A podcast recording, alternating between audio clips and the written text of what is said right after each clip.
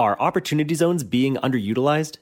And what's in store for the opportunity zone marketplace as we come out of the pandemic and head into the second half of 2021? Find out more next.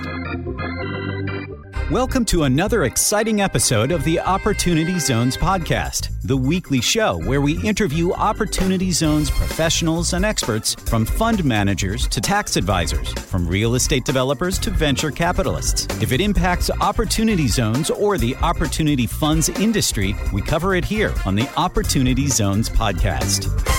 Welcome to the Opportunity Zones podcast. I'm your host, Jimmy Atkinson.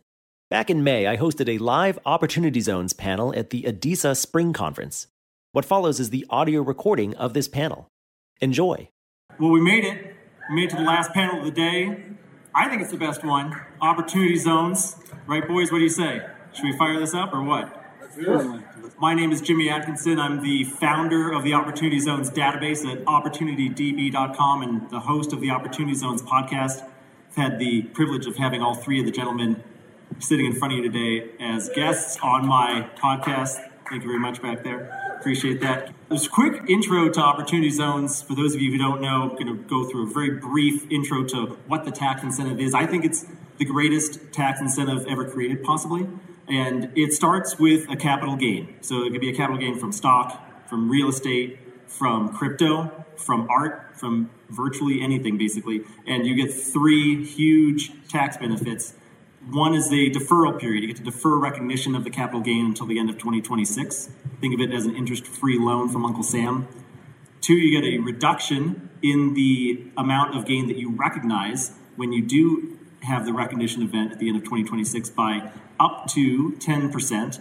That benefit is actually going away at the end of this year. We'll talk a little bit more about that later. But the third benefit is by far the largest one. It's elimination of all capital gains within the opportunity zone investment. So if you appreciate your asset from a million dollars to $2 million, your $1 million capital gain gets wiped out tax free. So it's quite an incredible tax incentive program, I think. And just to give you an idea of the size of the asset class, it's a new investment vehicle that was created at the end of 2017 as part of the Tax Cuts and Jobs Act. A report was recently released by UC Berkeley in cooperation with the Joint Committee on Taxation, and they discovered that approximately $25 billion of investment was made in 2019 alone. Estimates as high as $75 billion over the life of the program to date have been floated around. So it's a very large asset class. I think over $100 billion, possibly $200 billion will be raised when all is said and done. So I'd like to introduce my panelists here today now. They represent three distinct product types that are represented up here today. We have at the far end Mr. Eric Hayden. He's founder of Urban Catalyst. And his product is ultra focused on real estate development in San Jose, which is one of the hottest areas in the country. In the middle here, we have Matt Eick. He's the executive vice president of U.S. Energy Development Corporation, and his qualified opportunity fund offering is investing in the energy space. And last but not least, we have my friend Greg Genovese, CEO of USG Realty Capital and the Investors Choice OZ Fund, and he has a broad based real estate development nationwide. So, just to paint a picture of how we got to where we are today, as I mentioned in 2017, the legislation was passed as part of the Tax Cuts and Jobs Act that created opportunity zones. The zones themselves, the place based communities where these tax incentives apply, were finalized in 2018, and the first funds started rolling out then. In 2019, the IRS regulations were finalized, and then we're coming into 2020 real hot in this industry, and everything's coming along, and then everything shut down with COVID. So I'm going to turn to the panel now. Let's get this conversation rolling here. Why are OZs being underutilized today, do you think? Eric, I'll, I'll start with you at the far end there. We'll go right to left for the audience. Well, sure. It started off with the lack of clarification in the program when it came out as a part of the 2017 Tax Cuts and Jobs Act. When it came out, they said there were going to be three rounds of clarifications. The final round didn't come out until December of 2019. And before that, there was a lot of confusion associated with the program, and investors saw confusion really equaling risk. Uh, since then, we've seen a lot of investors start to understand the program, but then, of course, COVID. So you kind of got hit with a, a timing double whammy. So not to duplicate the add-on, I would say then you had Biden, which is great. But on, on top of that, so you have this long period of time and this long delay, And, and then I think you also have kind of a bifurcation of understanding of those who distribute it and those who buy it. So I, I actually know a lot of real estate developers who've utilized it. I know a lot of wealthy who've utilized it. There seems to be an intermediary mismatch between the style of the funds and the risk that many of the distributors might take, broker dealers and such not, versus the end users. So I think there's somewhat of a dislocation there in terms of the vested interests of all the parties that have delayed. So we always quote this, and this is sorry to be inappropriate. We call opportunity zones a lot like high school sex. A lot of people talking about it, nobody doing it. So, but it, it's funny because it is the single greatest tax reform I've ever seen. It is the most. It's a super Roth. You're only limited by how much you have in capital gains to turn into tax-free accounts. It's insanity when you look at the nature of the law and the flexibility it affords, and it is way underutilized in all asset classes. The only thing I would echo, first of all, let me echo what Eric and Matt said, and if I were to add anything at all, I think there's two other factors that we really need to look at. But Eric really hit it out of the park I mean, as far as really understanding. It comes down to understanding, but it also comes down to timing. So what I've seen in the industry, and you know, our group's been involved right from the start with our, our first program back in uh, 2019. There's two other factors that are really going on. One is everybody has been so hyper focused in the opportunity zone world on the 15% reduction and then the 10% reduction. And so there's this feeling that this is the last year of the 10% reduction. So people are already kind of calling it in a little bit on what they believe the maximum benefits are. And so I think that's a little bit short sighted. And so hopefully we'll get a chance to talk about that and why it should be utilized even past that date. And then the second really is that if you look at the majority of the producers in our world in ADISA, the independent broker dealers, the RAs that are affiliated with BDs, the focus on real estate really has been on the 1031 exchange for all the right reasons. And so there's definitely some education that needs to happen on the side of the fence. The broker dealers need to get their head around utilizing opportunity zones. And then, quite frankly, the last thing I always say whenever I'm speaking publicly is whenever there's a new tax initiative, I always say you need to worry a little bit because I always say, guarantee you, in three or four years, there's going to be an article in the LA Times about two guys in LA that ripped off a bunch of people in Palm Springs. And so, trying to figure out who the players are and who the good, the bad, and the ugly are, who are using regulations and compliance, good oversight, third party oversight, I think is important. And quite frankly, kind of to Eric's point, I think it's taken the investors, it's taken the RAs, it's taken the BD channels a pretty good amount of time to understand who the players are. And I think you add it all up in with the timing issue, I think is really fostered underutilizing the, the asset class. Yeah, you're absolutely right. There's a lot of headline risk with any new tax incentive program like this one. And I think we already saw some nasty headlines come out in the mainstream media the first couple of years of the program. That didn't do the industry any favors for sure. So we're here to discuss post COVID opportunity zone investing, as it says on the screens behind us. So let's do that for a moment. Now, we're getting into what I like to refer to as post COVID. We're all here in person at a conference for the first time in 18 months. So, and the market's starting to rebound, the economy's starting to rebound. So, as we're starting to come out of COVID, what can investors expect in terms of post COVID market conditions, specifically for opportunity zones? You take it, Matt. Uh, oh, great.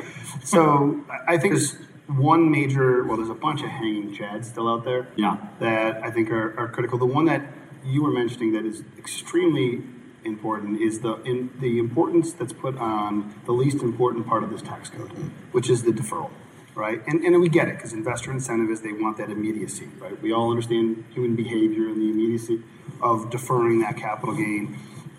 And with the fear, especially under this administration, that you're going to have a significant rise in capital gain rates, I think there's a pause right? If everyone's putting the importance on, hey, we're going to have this capital gain, and now I'm going to defer it potentially at a much higher rate, there's that big concern. I would call that a hanging chad amongst many other hanging chads. It's probably the single biggest issue. Again, I think people are failing to recognize that the 10 year has a lot more value than the, the deferral, but it's understood. So I would say that's one big hurdle that's coming out of COVID right now. There is a hurdle in Washington in that I would say the party that's in power right now has not been a fan of how opportunity zone laws have worked to date. So I've had several discussions with several committee members in both the House and Senate, and I will tell you that there's been a frustration on the left side to where the capital has been spent. So that is something that we all have to be cognizant of. They wanted a lot more urban centers that are that is more significantly in gentrification. So I think we found a lot of diamonds in the rough that people have taken advantage of that were post that, that are in the 2010 census tract but happen to be good investments already. So there is a bit of a frustration on a certain side of the aisle that I think we should all be cognizant of going forward because uh, it might cause some reform in the post-COVID. And there's so many other things I could say, but I want you guys to be able to talk. So yeah, and I want to I want to focus on the Biden administration, specifically what we think his administration may do and what those changes may have an impact on investors in, in a minute. But Greg, let's yeah, you post-COVID market. I couldn't agree with Matt anymore. You really hit it down the fairway. What I would say is this is just my own thinking.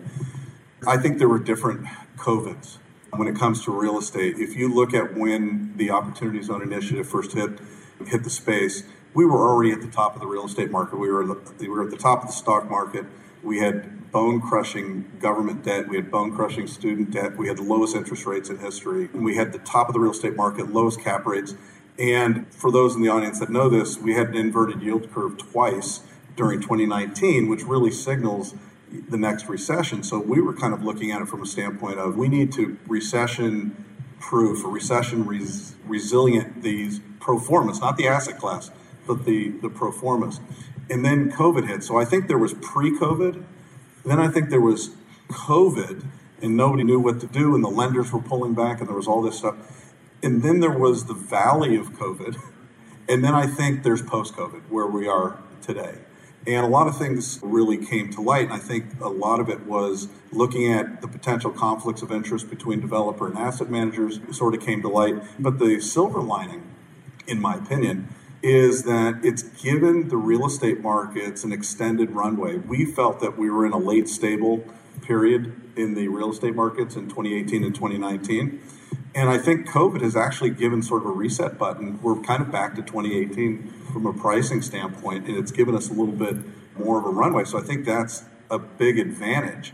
But you couple that with people feeling that the runway is running out, and that could cause a bit of an issue. But I hope my colleagues here also keep echoing the, what Matt had said before, which is a lot of the marketplace is too focused on these reductions in capital gains tax over the long term period and how long you can actually hold on to that investment. It's basically a five year tax free loan from the government for the next five years, and you get the ability to go into one, two, let's say these three programs here, deferred 100% of those capital gains tax, get the returns that have been that get to compound and compile over those five years.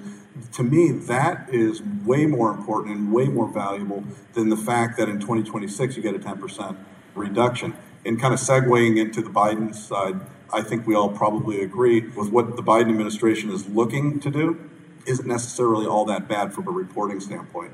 And that is third party reviews, social impact studies, where is the investment, how accretive is it going to be for the local economy, public private partnership with the local community. I'm totally for that. Yeah, let's, let's talk cap, about outside of cap gains, everything else is relatively positive. Yeah, right. Yeah, great for op zones. I agree. And let's talk more about Biden in a minute, but I want to turn to Eric again here. What, what's your take on the, the post COVID market environment? What can investors expect, particularly in opportunity zones? And maybe you could speak about San Jose in particular if you want to. What I can really say is I'm really happy this is a post COVID opportunity zone investing uh, panel and not a mid COVID opportunity zone investing panel because I'm really just happy it's, it's coming to an end. And it's really great for investors. And obviously, the benefits are going down slightly in the program 10% to 0%. You only get to defer until 2026. Think a lot of folks forget that the third benefit is really the largest benefit, and that is tax free profits after 10 years. And then for investors, most opportunity zone funds are based around real estate. And here at Urban Catalyst, we're based around real estate. And what we found is a lot of what Greg said that typically real estate and the economy, it runs in like seven to 10 year cycles. And when we were out in the market talking to investors prior to COVID happening, we got a lot of, well, obviously we're 10 years into this run and it's going to come to an end. What's going to happen when we go into a recession? And now when we talk to investors, it's, well, we went through the recession and we're out of it now, so we have another 10 years of the market expanding, right? So that has been a little bit of a positive that we look, it looks like we have more runway. And then another thing that's interesting because our fund, in our first fund, we had some office properties. In our second fund, uh, we have a large office property. And is everybody going to work from home forever? How is COVID going to impact office space? I think I'm so sick of answering that question, but the answer really is it turns out it's not going to have a whole lot of impact. Folks are going back into the offices, and what we're seeing is that especially in Silicon Valley, a lot of the tech employees understand that, and our investors in general Uh, a significant portion are in Silicon Valley. They are in the tech world. They're investing capital gains in the sale of stock, and they can understand and put their minds around okay, office is coming back. A fund that has an office product in it is going to be a successful fund. And you know, it's a very positive sign out there in the market. And then I won't go too into Biden and his plans yet because I know Jimmy has some more questions. But as far as the reporting requirements, personally, that's something I want to see. I like that because I want to make sure our government is doing the right thing with all of its tax incentivized programs. And we've done some internal studies about some of the positive impacts that we have in downtown San Jose. And pretty significant. So we, once they have a framework, it's like we get to go out and brag, which is going to be kind of fun. Jimmy, you mind if I make specific to our industry in, in the energy space? There's one, I'd say, difference in the post-COVID energy industry. I'll just kind of make a macro statement. We look at this as the, there's a, been a large movement in change inside the E&P space over the last 10 years, and it comes from every possible force. You've had a bad 10-year run of equity returns and even significant debt risk and default at this point in time because of the, the, the, price volatility that's, that's faced the energy space. You've seen Wall Street force major companies to operate within their own cash flow, which is just a massive sea change for us. Post COVID, to me, the most unique thing is the overall ESG movement laid on top of that has really sucked away the majority of capital that's been in our space for 20 years. And when there's a void of capital, the investment opportunities have just dynamically changed in the last six months, up and down the value chain, we have seen opportunities that we haven't seen in 25 years. We review about a 700 deals a year, and normally less than 2% make it through our IRR and ROI analysis that we want. Over 90% are hitting right now. There's just so much deal flow and no capital to fund it. And I'm not sure it's not that extreme, but I'm sure office space has some benefits that are. We are seeing something that is just unprecedented. And I think because of the overall ESG movement, we have a much longer runway in our space where there's still going to be a significant lack of capital in traditional E&P because of that fear of E&P. And go back to the last seminar, we're not really worried about it because it still takes more oil to make an EV vehicle than it does a traditional. So we're not really concerned about any of the economics when you run down the long-term chain. So. And, and, and Jimmy, I thought of one more thing while Matt was talking. One of the things that we've seen in the space is that investors that had a capital gains event that was the sale of stock – man, there's a lot of day traders that have made a lot of money since March of 2020. and that is short term capital gains. The Opportunity Zone program benefits them more than regular, uh, ordinary capital gains. So, a lot of significant, I call it a significant increase in investment from day traders over the last year. Yeah, that's a really good point. Well, let's turn now to the topic of a lot of conversation that I've had in my inbox, at least. I get emails from concerned people all the time asking me, okay, Biden got elected are OZs in danger? Is he going to do away with OZs? What's going to happen with OZs? I have to talk them down a little bit, calm them down. But I'll pose the question to you, gentlemen. I'll start with you, Greg. What is Biden proposing exactly, and are OZs in danger, or do they stand to benefit potentially? Interesting question because, and I'd be interested to hear what Matt has to say because he, he sounds like you're pretty close to some of the government issues. And we've reached out and we've talked to, this is more some of the roundtables that I belong to for opportunity zones. And before the switch, these roundtables actually provided comment and guidance to President Trump's Opportunity Zone Council.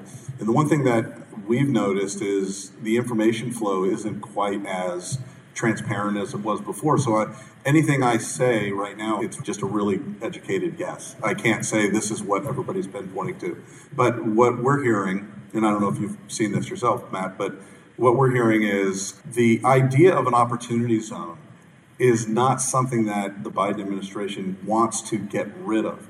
In fact, for the members of the audience, hopefully this was something that actually the Obama administration wanted to bring out in the 2012 Tax Act, but crowdfunding you know, took precedent at that time. And so this is really something that was generated from the left side of the aisle which then Trump took and put into the 2017 Tax Act. And so, unfortunately, I don't know if anybody's been reading the news or seeing the news, but there's a lot of there's a lot of partisan bickering going on in the last couple of years. What? Uh, yeah, I, it's just it's a rumor that I've heard, and and so trying to understand, the, figure out the wheat from the chaff here is really hard. So the idea of opportunity zones going away isn't really the issue. It's how does it look? So when opportunity zones hit, all of a sudden the New York Times and a lot of these publications were out there. This is a big tax break for the rich. There was all that, you know, taking position. The Trump program. Yeah, e- e- exactly. So it was just if it's theirs, then it's not ours, kind of thing. Now that it's theirs, how does that fit? And it's really about making it fit so that it works. So the idea, this is our thesis is it's not going away. In fact, we believe that the Biden administration is embracing them. However, there's going to be some changes as far as reporting and then how it fits into we're looking at anywhere from 23.8 or 24% if you round it up to 40% in capital gains tax now. So does opportunity zones benefit? And I think one of the things, this is a guess, one of the things that I believe the Biden administration is going to have to grapple with in a very adult fashion, and that is taking your idea, but also being pragmatic about it. Up till this point, there's been a lot of ideas, but not a lot of pragmatism. And so, at the end of the day, when you look at the 1031 exchange possibly being eliminated, and look, and when they really dig in and see that it's the heart, you know, really the heart and soul of how real estate is traded and accretive to returns. If you look at giving people the opportunity to defer their capital gains tax, these are things that we believe the administration is going to embrace. The third thing we think the administration is going to embrace is the surety of what those taxes are going to be in 2026. So we're on the soapbox saying you really should push out these benefits another year or two because people like to call this a tax break for the investor. Really, it's a tax initiative for the government because the government's basically saying, how do we loosen up billions and billions of dollars of capital gains into taxes? How do we get people to do that? And if we get them to do that, we know on date certain that X amount is going to go into the Treasury. So it really is something that is an incentive for people to sell um, high appreciated assets. And yeah, we're going to let you, that's terrible English. Yes, we're going to let you defer your gains and defer your capital gains, but at least we know we're going to get it. And that's sort of the deal that the opportunity zone industry and the investors have made with the government. And we believe that that's going to continue. You mentioned billions of dollars of capital gains potentially getting unlocked. Yes. I think the, the number that was floated around at the beginning of this tax incentive back in 2017, 2018, so this number is a few years old, was I think the estimate was there were over $6 trillion of unrealized capital gains on the balance sheets of corporations and individuals. I'm just trying to be realistic. But yeah, of course you're trying to be realistic. But that was the number that was floated. I'm not trying to pretend that we're going to yeah. unlock six trillion dollars and it's all going to flow into opportunity zones. But that's the that's the scope of the investable amount of money that's floating around out there. It is. Yeah. Uh, so I guess my two cents, or 22 cents, depends on how long I yeah, talk. 22 cents on Biden. What's he proposing and are OZs in danger? I'll just keep it to the op zone for a quick second. I, I, I think there's very likely anything going to happen right now because no op zone conversation is on the table. So I don't think you're going to have it in the reconciliation bills. I don't think you're going to have it right now in anything that's going on. If something does happen, it's probably going to happen post 2021 into 2022. And really, what they've been looking for is trying to tie it to more reporting and more functionality to get more what Cory Booker wanted on it versus Tim Scott.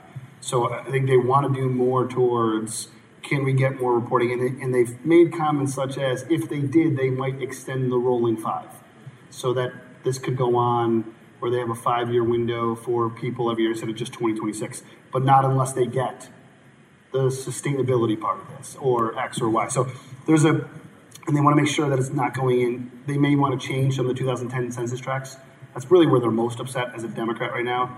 They are furious that there's so many already pre-gentrified investments in opportunity zones that they're furious at that concept. They really wanted to go towards a lot more gentrification. So if they can get a, little bit, they say they're willing to give more on the five-year rolling and other such things we'll see. I don't think this is going to make the docket at all, from my perspective. And honestly, I think if they make changes in 1031s, obviously it's going to push a lot more money to opportunity zones, and it might already push a lot of more money.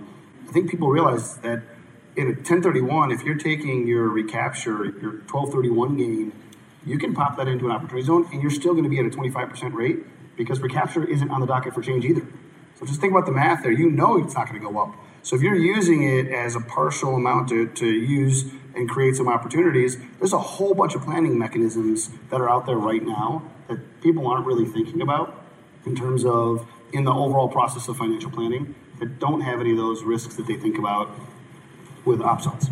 So, all right. Well, a lot of the stuff from the Biden administration, the information that I get is from the national working group that advises the Treasury, the IRS on a lot of the ongoing changes. My partner Sean is on that in that working group, and the Biden administration reached out to the working group towards the end of last year and said very similar to what Matt and Greg said that overall they liked the plan. They weren't like super thrilled about it, but they didn't plan to make a lot of changes. They wanted to see more reporting requirements. And it's hard to do a framework of reporting requirements for opportunity zone funds because they're so diverse. Matt's fund versus Greg's fund versus my fund, all really different types of things, even though we're all opportunity zone funds. So it's how do you scale that? How do you judge that? And I think that's been one of the big problems of why we haven't seen the reporting requirements come out yet. And by the way, Matt, when we say, we, we don't say the word gentrification in the development space, we say revitalization. Sorry, I apologize. We've seen stuff at the national level get passed around committee that has never made it out of committee. Things like getting rid of certain opportunity zone areas, certain census tracts in areas that are better off, which in downtown San Jose, we have four opportunity zones and they have slated two of those as being too good to be in the program, which doesn't make any sense to me because all of downtown San Jose really requires that type of revitalization, uh, and the census tract data proves it.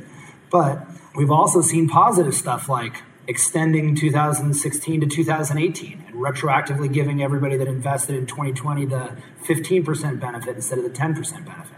But none of this has happened. And like Matt, I don't think a lot of it's going to happen this year or next year. We're just going to continue to roll along. If Trump had been reelected, he was a huge fan of the Opportunity Zone program. I think we would have seen an extension or that rolling five year period because of his sort of thoughts about the program. I don't see that coming out of the Biden administration, but we'll see. It is a very bipartisan program, and perhaps the left will embrace it more. Good thoughts there. We've touched upon the 15% benefit the, the 15% basis step up benefit, which essentially can reduce the amount of capital gain recognition in 2026. The 15% benefit went away at the end of 2019, so now we're down to a 10% basis step up. That's going away at the end of this year. Is that a big deal? Or are people missing the boat here? What are your thoughts? I'll start with, we Matt. Matt, I'll start Matt? with you, yeah. we, we know what Matt thinks. Oh, we already know what Matt thinks. You want to go, Greg? So Matt said something I thought was really intelligent remark on, let me just back up a little bit, what he said about the Biden administration and where things may go. I think that was really, it was practical. And I think if I had to put money on, I think that's sort of the direction we're going in. But as far as the 10% reduction, I have this idea that I, I talk about all the time called the power of 10. And the reason it's sort of a, a dynamic way of saying you shouldn't be so focused. And that is whether they extend it or not, the most powerful tool in the Opportunity Zone initiative is the fact that you don't have to pay your taxes, not that you get a 10% reduction. The most powerful tool is, as I said before, really look at it as, at this point, an interest free five year loan from the US government. The other side of that is you can't, it's something I picked up from this panel. You have Eric on the left, they're talking about opportunity zones in San Jose office, generally speaking. And then you have energy, and then we're nationally diversified into different things. But at the end of the day, it's about the project. It's about the asset. It's about the longevity of. You're talking about ten years. Now we live in a. I don't know these gentlemen's ages, but you know I'm. Well, I turned 57 yesterday. Thank you. Happy birthday. Um, yeah, thank you. But yeah, that. well, that's because my fiance is in the audience. So, in my working career, I've been through three major recessions. Most of the people in the independent BD channel, the RA channel, well, we've been through three major recessions. So the idea of an opportunity zone investment to me is we want to make sure, I hope, I think everybody here thinks the same thing. We want to make sure that the investors, day one, are the same investors on the last day.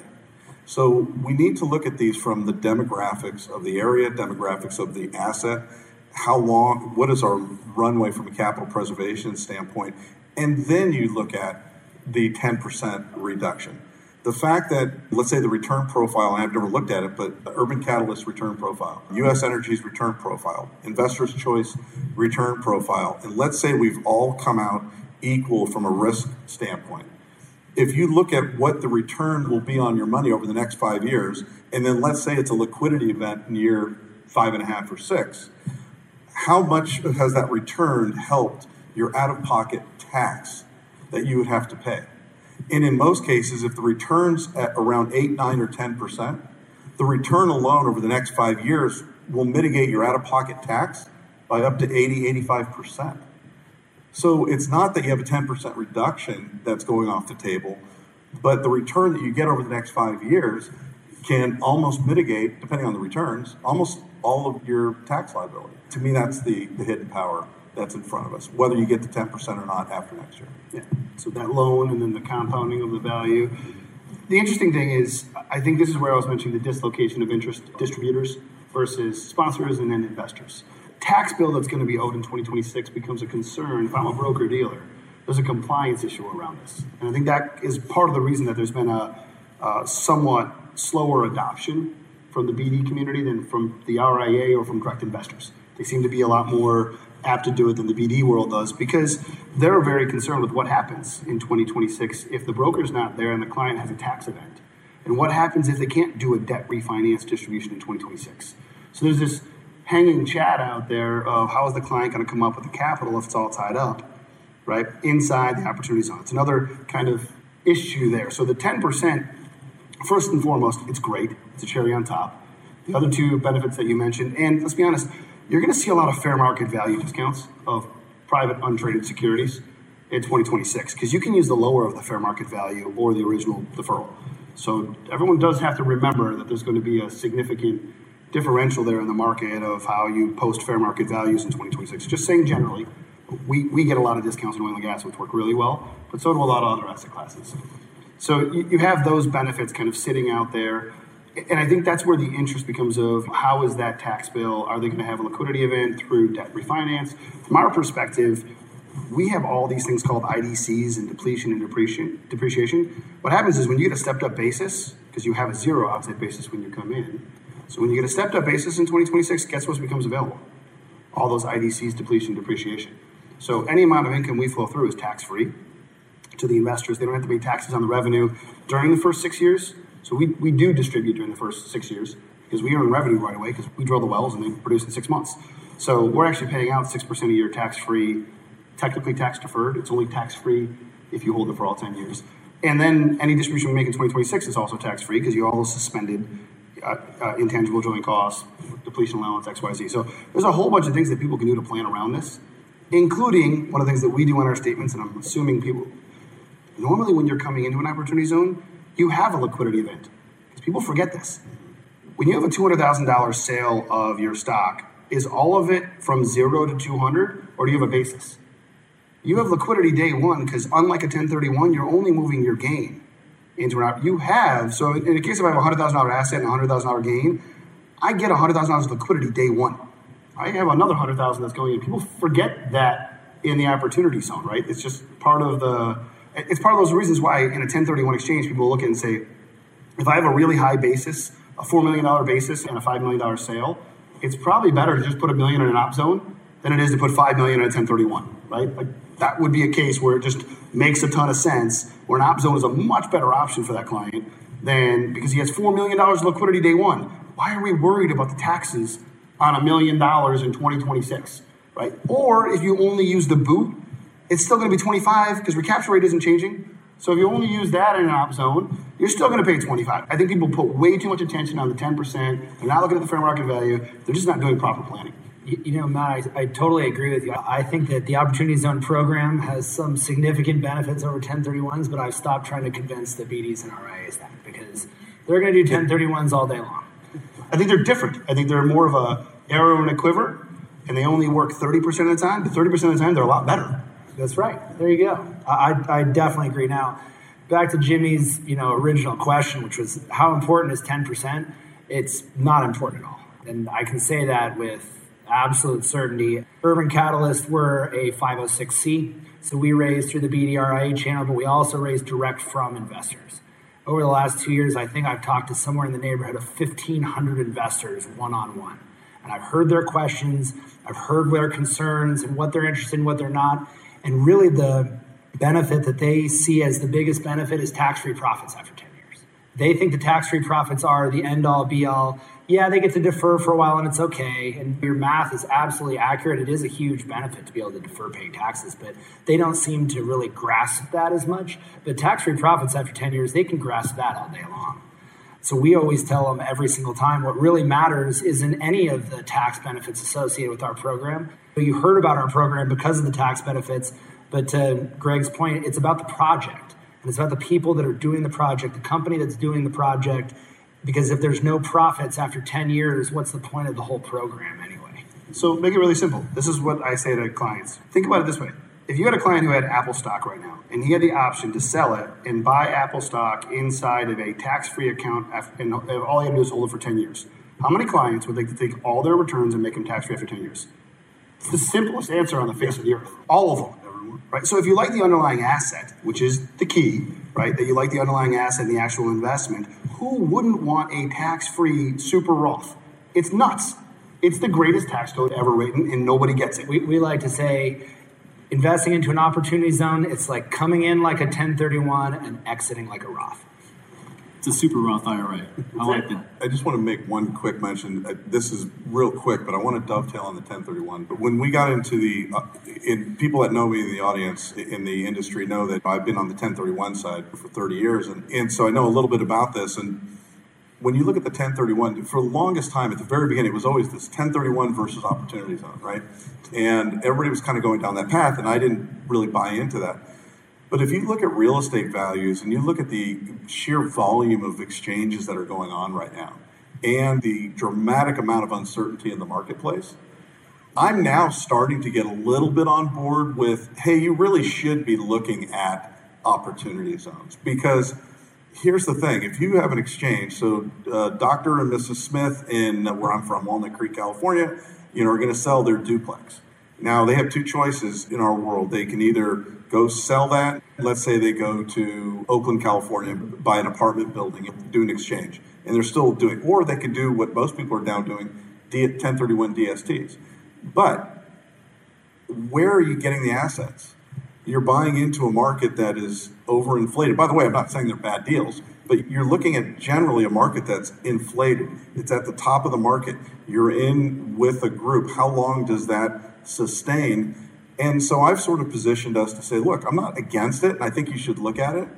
But we, but opportunity zone investing makes a very good outlet for if, if this goes away, you have longer to invest, and it gives you that opportunity to go into an opportunity zone. I think it's another arrow in the 1031 exchange quiver because at the end of the day, it's about protecting the asset.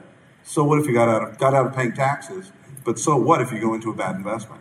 At some point, you have to look at the investment itself versus what your short term uh, value is by not paying taxes.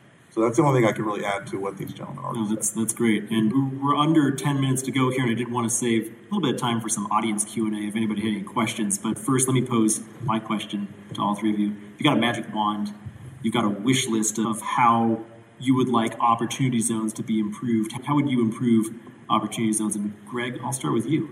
Sure. I can do this quickly. Even though we've been talking a lot about the 15 and the 10% reduction going away, I think that's the best place to at least start. The fact of the matter is that it just took the government way too long. If you look at the inflows of money that came into opportunity zones, at the very beginning, I kiddingly call them the Scaramucci deals. The big private equity deals were just sucking money into the deal because they were the groups that were willing to take the risk on what the regs what had. could be, state, huh? What could be, not what it. Yeah, exactly. They were willing to take that risk.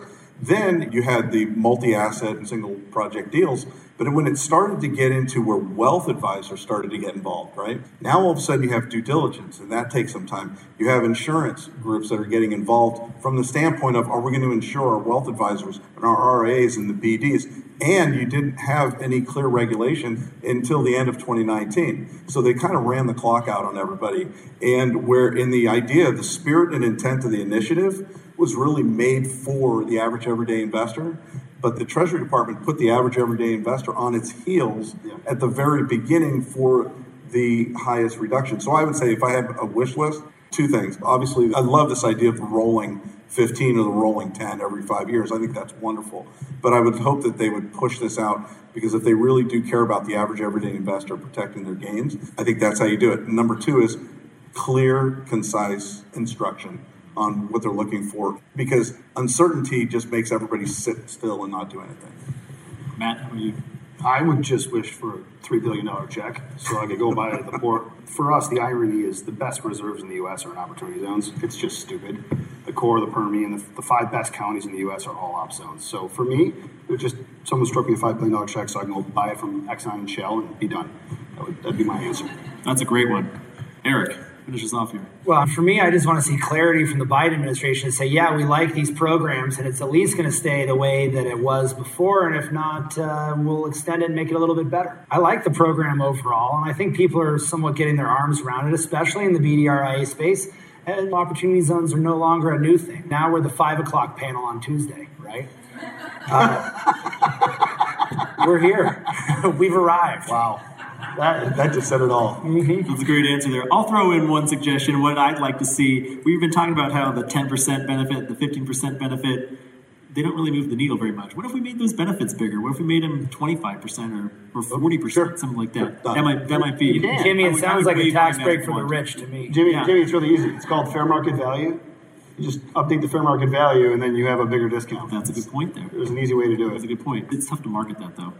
Yeah, like being you able to tell people definitely don't you want to get market a that. forty percent basis step up after Like, year it's like waving a red flag to the IRS. Yeah. hey, we're going to use minority and marketability discounts. Look at us. Another thing I would like, uh, if I had a magic wand, is I'd like everybody to understand what no depreciation recapture means. Yeah. Because explaining that over and over again is quite a task. That's one of the big hidden benefits of opportunity zones. I like to refer That's to a it as. point.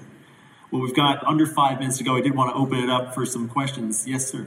Just a very simple, quick case study. I had a client that purchased some Home Depots 20 years ago, say 100 grand. It's appreciated to somewhere between a 2 and 3 million. So he has basically 90, 95% gain. I, I give us what the panelists would say is this. It's like the ideal case study of Yeah. who our investors are. 78%. 26.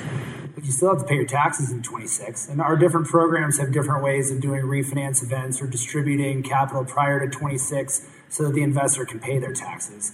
Of course, nothing is guaranteed. You can read the 80 pages of risk factors in my PPM. But what I can say for our investors, 78% of our investors in our first fund, you know, we raised 131 million. 78% of our investors, the sale of stock was their capital gains event. There's never been like a safe harbor for the sale of stock for folks that don't want to have to pay taxes like 1031s in real estate. So it's absolutely made for them. So, but his question was that Tell me, passes gets the step up in basis. Yeah, so I, I get. Let me repeat his question so everyone hears it. His question is a client who has a very large disparity between basis and value. So in his example, it was a hundred thousand dollar basis, a three million dollar value, and then he's obviously older. He's held it for twenty years. So we're going to assume he's older. So what he's worried about is that okay, one, he's going to have a tax bill in twenty twenty six, and two, he's worried about he would get a step up if he dies, unless Biden gets what he wants and gets rid of the step up when he dies. But the, is he giving up too much to get that? And the answer is always very simple. It's you don't know the future, right? You don't know what's going to happen with this administration or next on stepped up basis, or where state tax falls at 10 million or at a million. Nobody knows what's going to happen from that perspective. To me, it's never a holistic answer. It's a this. There's probably a partial solution where an op zone works in a component, right? It's almost like an installment sale. You're selling a piece of it now. You're going to defer that piece until 2026 some of the programs will have debt refinance distributions. We provide the cash flow during the life cycle that you'll have more than you need for the tax bill in just cash flow. You don't even need to have anything else. So there's just all kinds of answers. Would you sell 100% of Home Depot and put it in oil and gas? No, nuts. Like, period. Sorry. Yes, yes, you should. No. You're never going to get to your three billion with an answer like that. Yeah, exactly. I'm, I'm not. But so yeah, I think the answer is it's a partial. It's a great tax planning, right? You're trying to move money into the tax-free, tax-deferred, all these different buckets. Yes, you're worried a little bit about the step-up loss, but you're not asking for all three million bucks, right? Is it better if you did a short-term gain? Of course. Is it better if you did recapture? Of course, because you know you're at higher tax rates. So then you're- you're kicking that off for six years at 36%. So of course it's going to be a little bit more. It's easy to say you're not going to pay much more, even if rates went up. We're going to go from 36.9 to 30, 39. It's not a big deal. And I'm just going to add one quick thing so you get to another question, but I think this is important to think about as well. We talk in terms of you can't do anything with this money for 10 years. So when you're looking at this, I think you have to look at the program. So if I were in that situation with what little we know, low basis, huge amount of gain. You need to look at these programs and say, let's say you put it into seven single project deals. You need to really evaluate when is there liquid. It's all about the liquidity. And then if he passes away at that time, when the lights are really in our eyes, so I can't really see you. I just know you're over there. I see a silhouette. So what does that liquidity look like? You might be at seven different opportunity zone deals, and in year three, year three, two of them will refi, and you'll get uh, money taken out in year four, let's say three or whatever the case may be. So you have to look at it from a judging standpoint. Is he? What's the likelihood of, of him getting enough capital out to pay those taxes? So what? I don't know. He could have another six million in the bank. The other thing to, to think about is the, and this is really strange because people don't really talk about it. What is the liquidity of the Opportunity Zone fund during the ten years? A lot of people don't talk about that because we're always like, you have to hold it for 10 years. But there, there, a case can be made that a fund can and should have a stout liquidity provision during the 10 years, even though, because we do have investors that may say in year five, death, we call it, you know, the two Ds, death or divorce, a lot of times, they have to get that cash out. And so you want to make sure, in my opinion, have a liquidity provision, even though it triggers their capital gains tax. From a financial planning standpoint, that could make a lot of sense. So I look at it from a pro forma standpoint, a liquidity standpoint, and then a liquidity provision standpoint, in my opinion. Yeah, just in case Trump gets reelected and moves capital gains to zero. So, but you don't want to be totally locked up. well, we've run out of time. If you do have any other questions, come up and just talk to us. We won't bite. We'll hang around for a few more minutes, but wanted to make sure everyone else head on over to the cocktail hour, and we'll see you there. Thank you very much. And thanks to our panelists. Thanks, guys. Appreciate it. That's it for our show today. A huge thank you to you, our listener. If you liked this episode, please rate and review us on iTunes. The Opportunity Zones podcast is produced by the Opportunity Database. Visit OpportunityDB.com to learn more about Opportunity Zones and Opportunity Zone Fund investing. You can learn how to subscribe to this podcast and read more about today's guest in the show notes by visiting opportunitydb.com slash podcast. And we'll be back soon with another episode.